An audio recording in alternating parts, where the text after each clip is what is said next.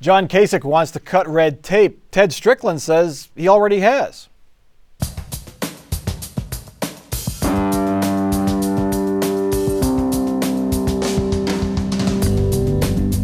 From the Battelle studio at WOSU at COSI, this is Columbus on the Record.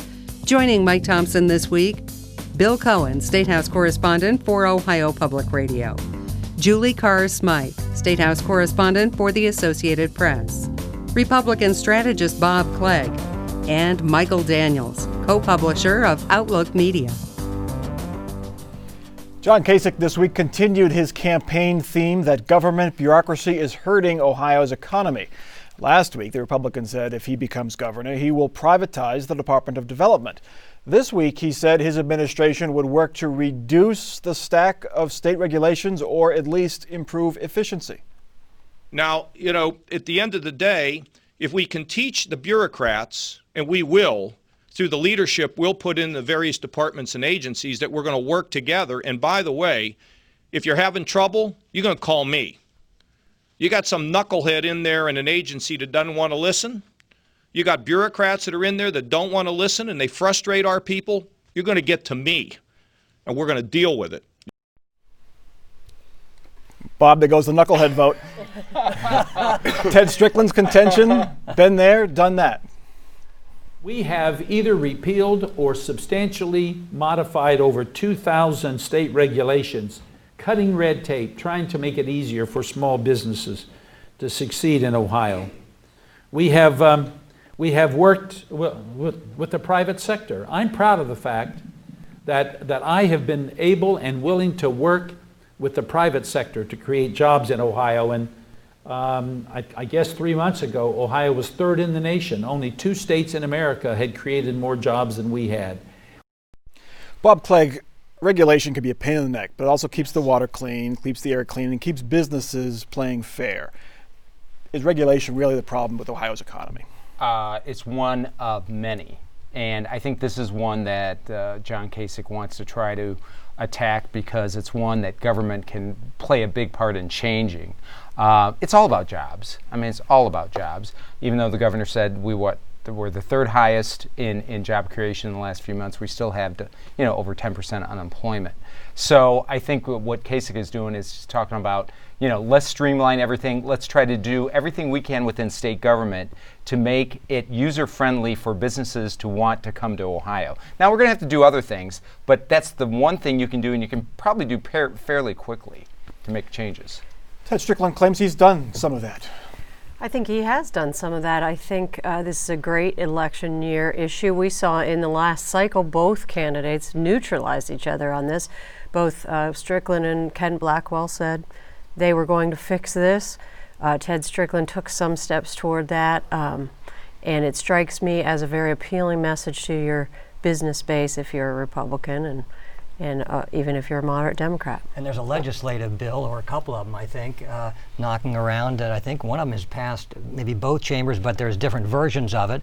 And uh, because legislators want to be able to say that they've done something to cut down bureaucracy, but with this kind of uh, partisan bickering right now, uh, I think it's doubtful that they're going to maybe come to an agreement. And I, I think this is a smart move on Kasich's part for, for two reasons to come out with this commercial. Because one, it's a way among voters to basically say big government is bad. Government that throws roadblocks up in the way is bad. Now, I'm not so sure how many people actually go into the polls and think, hmm, I wonder how hard it is to open a business and how many forms I have to fill out. I really don't think that's a big voter issue. Um, but being able to point to it just being an issue of big government. On the other side of things, it really helps their fundraising efforts because every time he talks about decreasing regulation, there are a lot of members of chambers of commerce that, that write more checks. Does he really want to make regulations easier to understand, Bob, or does he want to do away with them? I think he probably wants to do away with those that need to be done away with, that are just are nothing but a roadblock and and and do uh, little to nothing. But I think he's probably talking about making sure that the state of Ohio isn't requiring more than what it needs from these companies that are looking to come and relocate here. I mean, I agree with Michael. I mean, it's it's it's it, this is kind of a no-brainer thing. If you look at what he's doing here and what he did last week with privatizing the Department of Development, obviously he's setting the stage for a just a job creation type uh, platform that he's running on because obviously we have a problem with jobs in Ohio. Well, and he's also setting the stage uh, twice in two press conferences that you know you can come directly to him, uh, which is very appealing out on the stump. But I mean, how can a state with 11 million people, how can everybody call the governor every time they have a problem? The thing is, both of these candidates are, are, making proposals and so forth that are, I think, trying to divert people's attention from a really big question that neither of them has answered, and that is, what are you going to do about this four to eight billion dollar hole in the next state budget? Kasich said last month, "Oh, I, I will finally tell you in August." August is almost over. We really haven't heard. We got a, we got a couple of days left. You might hear. But does on the other hand, I know this uh, this platform deregulation, privatizing the Department of Development, helps him with business people. But does it also help Ted Strickland in that he's trying to paint John uh, Kasich as a friend of big business of of Wall Street, but and this is helping big business or yeah, but it would also help to create jobs, and that's the overriding theme to all of this: is the creation of jobs. And I think everybody understands to create jobs, you have to create a positive environment for business to want to come here. And this is just one part of many parts, whether it's the privatization of the, the Department of Development or, or this plan. Um, it's you know you got to bring it all together. Does the fewer regulations argument hold less water now in the wake of the Wall Street collapse and the BP oil spill in the Gulf? Are people perhaps a little less fearful of regulation? I think it depends upon what regulation you're talking about. And, and, you know, as people who work in the business sector all the time, I'm, you know, Bob and I don't run oil companies, so we're, we're the odds are we're probably not going to cause a big a big spill. I think that the type of of regulation stuff that Kasich's talking about phasing out, and that Strickland says he's already done, um, isn't the things that are going to pollute the air and the water and make it unsafe to drive down the street and all that sort of thing. I think it's all it's it's the why do I have to fill out 19 forms in triplicate and file copy number two with this office and wait for six weeks? And um, I mean, I literally just paid my my uh, workers' comp payment for for my company not too long ago, and then I filed eight pages of documentation to write the state a check for eleven dollars. And the the uh, true story. The message of um, these both these proposals also gets at the big the big government idea that Kasich is running against and says he's going to trim that back and, and back to what Bill says, you know, um, that is is a resonant theme until you say, well, one big government is gone, you know, then what is your campaign going to do to to uh, close that budget gap. You know, who whose jobs are going to be lost. One of the studies I saw recently, a lot of the job losses that they're fighting about in the ads are public sector job losses. Yeah. So it's a catch 22. Okay. Our next topic it took a second effort, but Ohio has won federal education funding in the race to the top competition. In round two of the awards, Ohio won $400 million. Local school districts stand to benefit if they took part in the program. Nearly half of the state's districts declined to participate because they could not get their administrators, school board, and teachers union to sign off on the application. Julie Carr Smythe, what are students going to see as a result of this money? Well, um, I think particularly in, in the struggling districts, they're going to see um, some direct uh, money. I think the, the grant application said half of the money has to go directly to schools, so the state will have to figure out a way to put that into classrooms, into programs that are going to uh, increase. We just saw today in the in the report card that our graduation rate is again down when it was supposed to be under this program rising. So you know they're going to have to do something to get kids to stay in school, to finish school, um, and also teacher jobs uh, probably will be a bit safer. When you ask this question, this is the question most people want to know. Okay, we're getting all this money. What's it going to be used for? Uh, and so reporters did ask that of some school officials this past week. When our bureau's Karen Kasler asked School Superintendent uh, Deborah Delisle specifically, okay, where's this money going? She said this, and this is a virtual quote uh, providing professional development for the rollout of the Common Core and the new science and social studies standards, deepening our work around the statewide longitudinal data system. We're capturing the student growth model of the value added in deeper ways. This is the kind of answer. this symbolizes why so many Ohio taxpayers and parents don't trust the education establishment, and they suspect that all these billions of dollars we pay every year are, you know, are going down the tubes, are not really getting into the classroom. Right. So was it the longitudinal thing that helped Ohio win this? well, no. From what I understand, it was because New Jersey made a mistake, and That uh, and and and if you ask me, now I know I'm biased in this, but if you ask me. Uh, it was easier for them to award this to a state whose governor is a Democrat running for re-election than it would be to, to offer it to a state where the governor's a Republican who isn't up front. You know, he had just won. So, uh, yeah, New Jersey and its governor Chris Christie was not happy that they lost this money due to a, a clerical error that they had with their application. They apparently gave the wrong year's budget data, so it, it cost them up to five points. They lost by three, so conceivably they could have made it up. But also, they would have won hands down had their teachers' union signed off on New Jersey New Jersey's proposal. That happened a lot in Ohio. A district said, the union said, no, we don't want any part of that. Why wouldn't want they want some of this money? That's a great question. it really, yeah, it really is a good question because I think Julie's right. I think that as as some of this money comes in, I think it is going to make a, a certain number of educators' jobs safer. I mean, teachers are always sitting on the, the the unions are always sitting on a knife's edge. You listen to them in Columbus City schools every year. Screaming and yelling when the district lays off however many hundred teachers that it does, and then almost invariably hires them all back in the fall. But you can't predict retirements and all that sort of thing. Um, theoretically, if there was more money there, you would think that the teachers' unions would be on board with that, and there'd be a certain amount of, of more stability.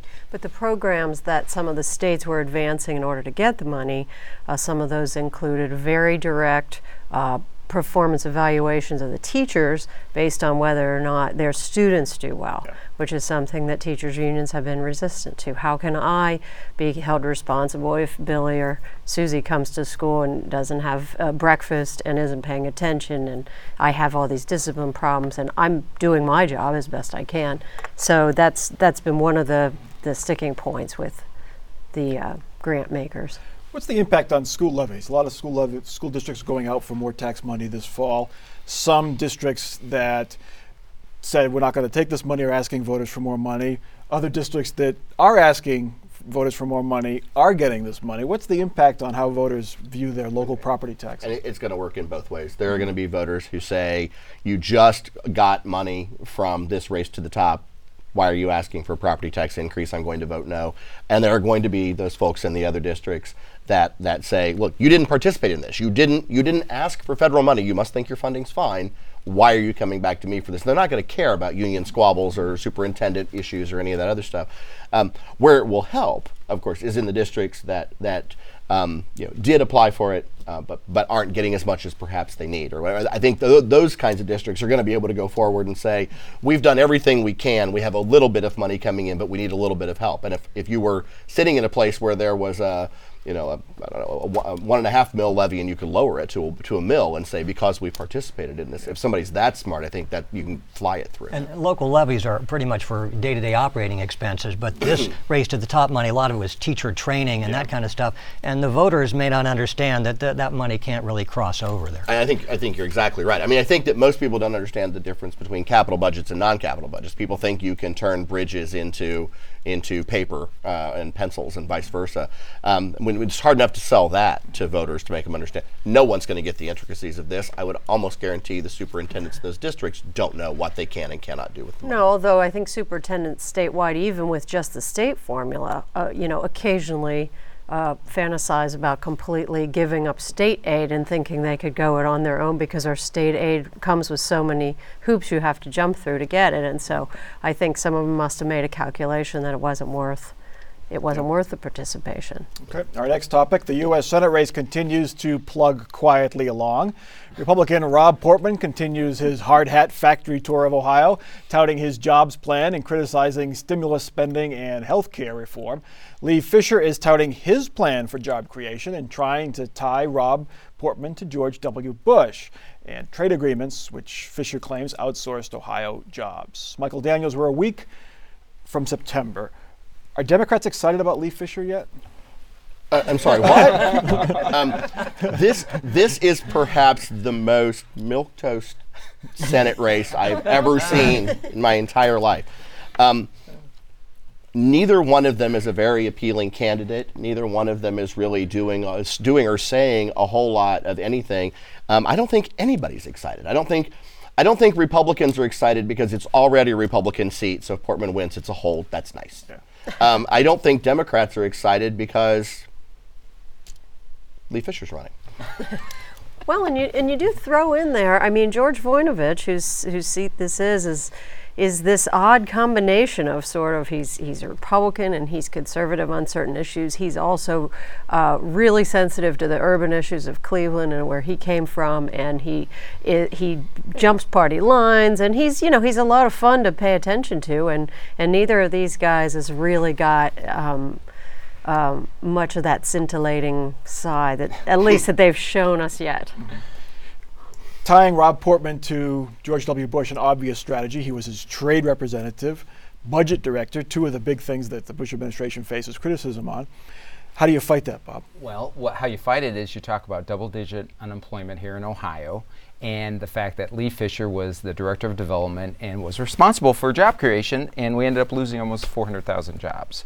So that's how you counteract it. Unlike Michael, I'm excited about this race because I think we're going to win it, and the polling in the last 10 days has Portman opening up, around a eight point lead on Fisher. And, and what, what you're starting to see is these races, the governor's race too, is starting to settle into the political environment. And it's not just Ohio, it's other states like Pennsylvania and in Illinois where the gubernatorial candidates are starting to, you know, break away and get around eight to 10 point leads. And um, heading up to Labor Day and, in being uh, an incumbent governor or the challenger in the on the Democrat side in the Senate race and being almost 10 points down is not where you want to be. And in, in the Senate race, you look at not only the 10 points down, but the financial disparity. Oh, eight to one? No, Nine no- to one? Nobody's hit television yet. The, the truth is that, that Portman can do to Fisher this fall what Fisher did to, to Brunner in the primary.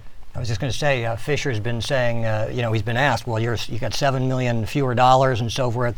Uh, he says, well, I'm going to do a grassroots campaign. We'll have our people go door to door. And like you just hinted, well, hey, that's what Jennifer Brunner did, and she got beaten. So this is not good symbolism. Maybe. Lee will get Jennifer's bus, and he can take that around the state. Jennifer's already sold her bus. Channel He 10 hasn't bought gotten it. her Yeah. endorsement. Channel 10 bought it. Channel 10 bought Jennifer Brunner's bus. as an artifact. No, they're going to use it for voter, Voter awareness or awareness something or like something. that. um, he Fisher Lee Fisher says he's counting on organized labor in the National Democratic in the state Democratic Party and national Democrats to help him. Are they going to come to his aid? Uh, the National Democrats have already uh, sort of been whispering about the fact that they're very uh, disinterested in, in throwing a whole bunch of money in. Uh, Rob Portman has a huge amount of money. I'm, it slipped my mind how much he has Nine right million. now. Bob yeah, one of the one of the biggest uh, war chests, I guess, in the country, and, and uh, you know they would have to spend a lot of money on that. Now, Mike, who do you think the National Party is going to help? Harry Reid or Lee Fisher? I That's mean, the their tr- problem. The traditional strategy is that the traditional strategy is that you first spend money in the in the tight races where you can hold. You second spend money in the tight races where you can pick up a seat, and then you spend money in the not tight races where you might be able to hold, and then lastly you spend money in the not tight races where you might be able to pick up a seat. And that's not going to I don't think it's going to happen. not happen in this one. Um, Rob Portman said, told the New York Times, the world has moved on from George W. Bush. Have the voters moved on? Two years is an eternity. yeah, Short 10 term. days is an eternity. Okay, our last topic. Columbus and Ohio lost two influential political figures this week. Former Columbus City Council member Jerry Hammond died at the age of 76. He was the city's first African American city council president and a role model for current mayor Michael Coleman. And former U.S. Senator and U.S. Attorney General William Saxbe died this week at the age of 94. The former Speaker of the Ohio House and U.S. Senator indeed was a maverick. He used blunt language to let his feelings be known, even criticizing the policies of Richard Nixon, the man who appointed him Attorney General of the United States. Bill Cohen, William Saxbe, how will he be remembered? Uh, as a blunt talking, average kind of guy uh, who was a small town guy and who made it big and who went to Washington and spoke his, spoke his mind. Uh, even before Watergate broke, he was calling uh, Nixon aides Haldeman and Ehrlichman Nazis for the way they tried to strong arm Republicans into voting a conservative line. He was very moderate on some issues. The Tea Party people would hate him today. Uh, Spiro Agnew uh, called him and, and the GOP moderates radical liberals. And, uh, you know, he was the one with that famous quote on Watergate saying, you know, oh, when, when Nixon says uh, he didn't know about Watergate, uh, that's like the piano player in a brothel saying he didn't know what was going on upstairs. So that got a lot of publicity. And even even though he said that, you know, there he is. Nixon appoints him attorney general during the peak of the Watergate mess. What? Why did Nixon do that? If he's calling his aides Nazis, he's not going to be top on my list. I mean, well, one reason was time, one reason was he really needed somebody quick because he'd just yeah. gotten rid of the folks who were really delving into Watergate, and so Nixon knew that uh, he could get pretty quick confirmation of Saxbe as Attorney General. I think that's one reason. The other reason was I think to show that okay, I'm I'm totally open. You know, I'm not mm-hmm. trying to thwart this investigation. This guy's mm-hmm. criticized me. Bring him on. Mm-hmm. Could a person like that get elected? Could a Republican, Bob? Ooh. like that get elected right now? Ah, uh, it's a different time. Yeah. Different time. I mean, but uh, you know, maybe. Uh, you know, I just think he had a great. I mean, you just look at his career in, as a public servant, and I mean, it's one that politicians today should look at and you know try to emulate if they if they can. But times have changed, and you know, somebody like this is tough to find. Is there anyone currently that strikes you as being kind of like him, who's willing to buck his or her party right now? Are you talking about his son, Rocky? Yeah, possibly, yeah. Who uh, came out in favor of Governor Strickland uh, mm-hmm. and uh, sort of led a Republican, uh, moderate Republican group that was going to favor Strickland in the election. And uh, actually, Rocky then went on to just recently uh, represent the Strickland administration's public safety director in a really controversial uh, mm-hmm. hearing, and so um, the tradition lives on, I guess. The Maverick streak. One thing about Rocky, uh, uh, you know, the elder Saxbe was a pilot in World War II and in the Korean War. Uh, and yet he played a role in a way of boosting anti-war sentiment during Vietnam because Rocky joined the Marines. He wrote his dad a letter saying, "Dad, uh, I think this war is unwinnable. Uh, Nixon said he was going to get us out of it. He hasn't done that. I'm really disillusioned. The elder Saxbe wrote back a somewhat sympathetic letter, and both letters wound up getting into the congressional record. Mm-hmm. And uh, that kind of made the opposition to the Vietnam War a little more respectable. It was, you know, okay, it's not all uh, drug induced uh, hippies who are protesting. You've got a middle class uh, senator who's willing to listen to anti war sentiment and his son who's in the Marines. So I think that really played a, a big role. Bill, you have a piece of memorabilia you wanted to show us?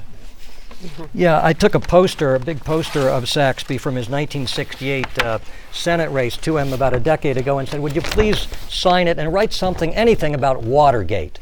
Well, he wrote something very simple, very symbolic of him, his blunt words. All he wrote was, Nixon knew. That's great. Is, is, that hanging somewhere in your office or your, or your That's home? Down at the State House, in the basement. Jerry Hammond also passed away this week. Legendary figure in, in Columbus politics, first African American uh, president of city council. Mike Coleman says he wouldn't be here if it wasn't for a, a guy like Jerry Hammond. Thoughts about Jerry? I, I covered Jerry Hammond when I was a journalism student at Ohio State, and they were some lively meetings. I, uh, you probably remember. He was. Uh, I've only been around. I've only been in the city for about eight years, but I mean, his, his reputation. He was. He was just a voracious advocate for what he believed Columbus could be, and that was not just downtown development and all that, but pushing forward things like the um, uh, the community shelter board, which has become sort of a, something that can be emulated nationally.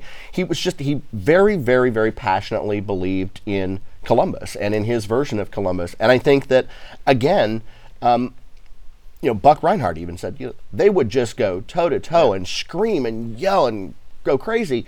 And then when it was all over, they'd go have coffee and, and, and, and drinks and then kind of and kind of get over it. Um, and I think that's part of, of what, you know, we can do on this show, but it's what's missing in politics today is the ability to have that sort of, of, of heated discussion, but still be civil and like one another outside of it. He was a great guy. I, I knew him. I thought he was a great guy. Funny, really funny. And he really, really, like Michael said, he loved this city. And uh, once again, somebody else that, that today's politicians could look at and, and learn a thing or two from. Okay.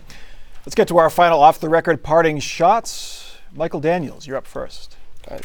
The city of, of, Columbus Department of Police has decided that they're uh, they're going to uh, go after police officers who uh, have tattoos, they're actually going to ask them to cover them up while they're on duty.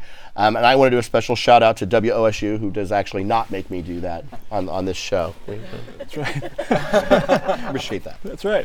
Bob. Uh, I predict that Ted Strickland will come out with at least one policy proposal before the election. Okay, we'll see. Julie. I have a very exciting prediction, which is uh, that you know sources are telling us the budget commission down at the state house is going to actually solve the budget crisis before the election and come out with a detailed report. And of course, I'm kidding. I was to say.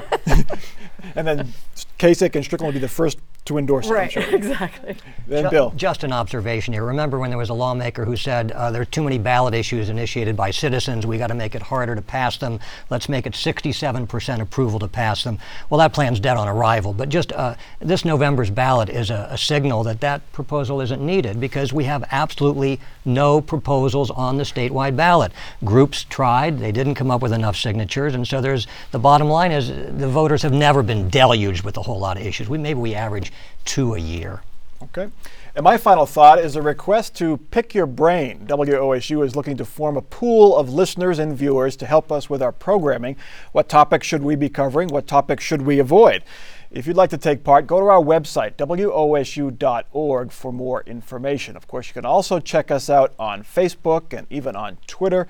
I've posted a bunch of uh, new campaign ads on Facebook. Check them out, both pro Kasich, anti Kasich, pro Strickland, anti, they're all there. Check it out, wosu.org slash coder. It's all, all the links are there. I'm Mike Thompson. Have a good week.